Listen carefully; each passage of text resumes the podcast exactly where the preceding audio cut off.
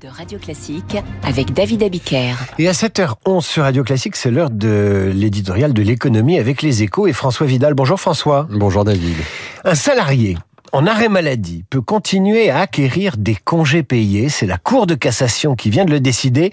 Une décision qui suscite la colère du patronat.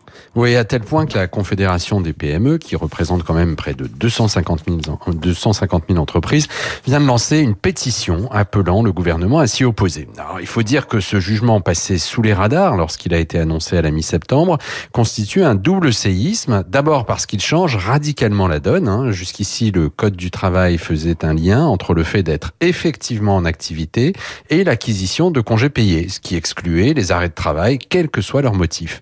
C'est donc plus plus qu'un changement de jurisprudence, c'est une modification de la loi.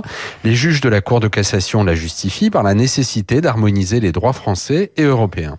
Un argument que rejettent, certains spécialistes du droit social, dans la mesure où, en France, les salariés malades sont beaucoup mieux protégés que dans la plupart des autres pays de l'Union européenne. Et cette décision a aussi des conséquences financières très lourdes pour les entreprises. Oui, le MEDEF les estime à 2 milliards d'euros par an au moins.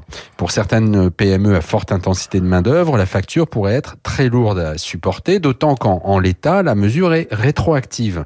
Du coup, les salariés concernés sont en droit de réclamer une régularisation sur les trois dernières années. On parle donc d'un impact total de plus de 6 milliards d'euros, soit l'équivalent quand même hein, de la moitié du produit de la baisse des impôts de production engagés depuis 2021.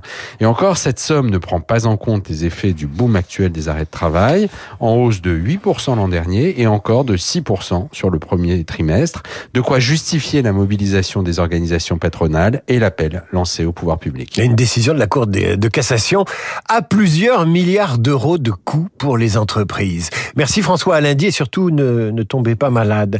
Radio Classique 7h13.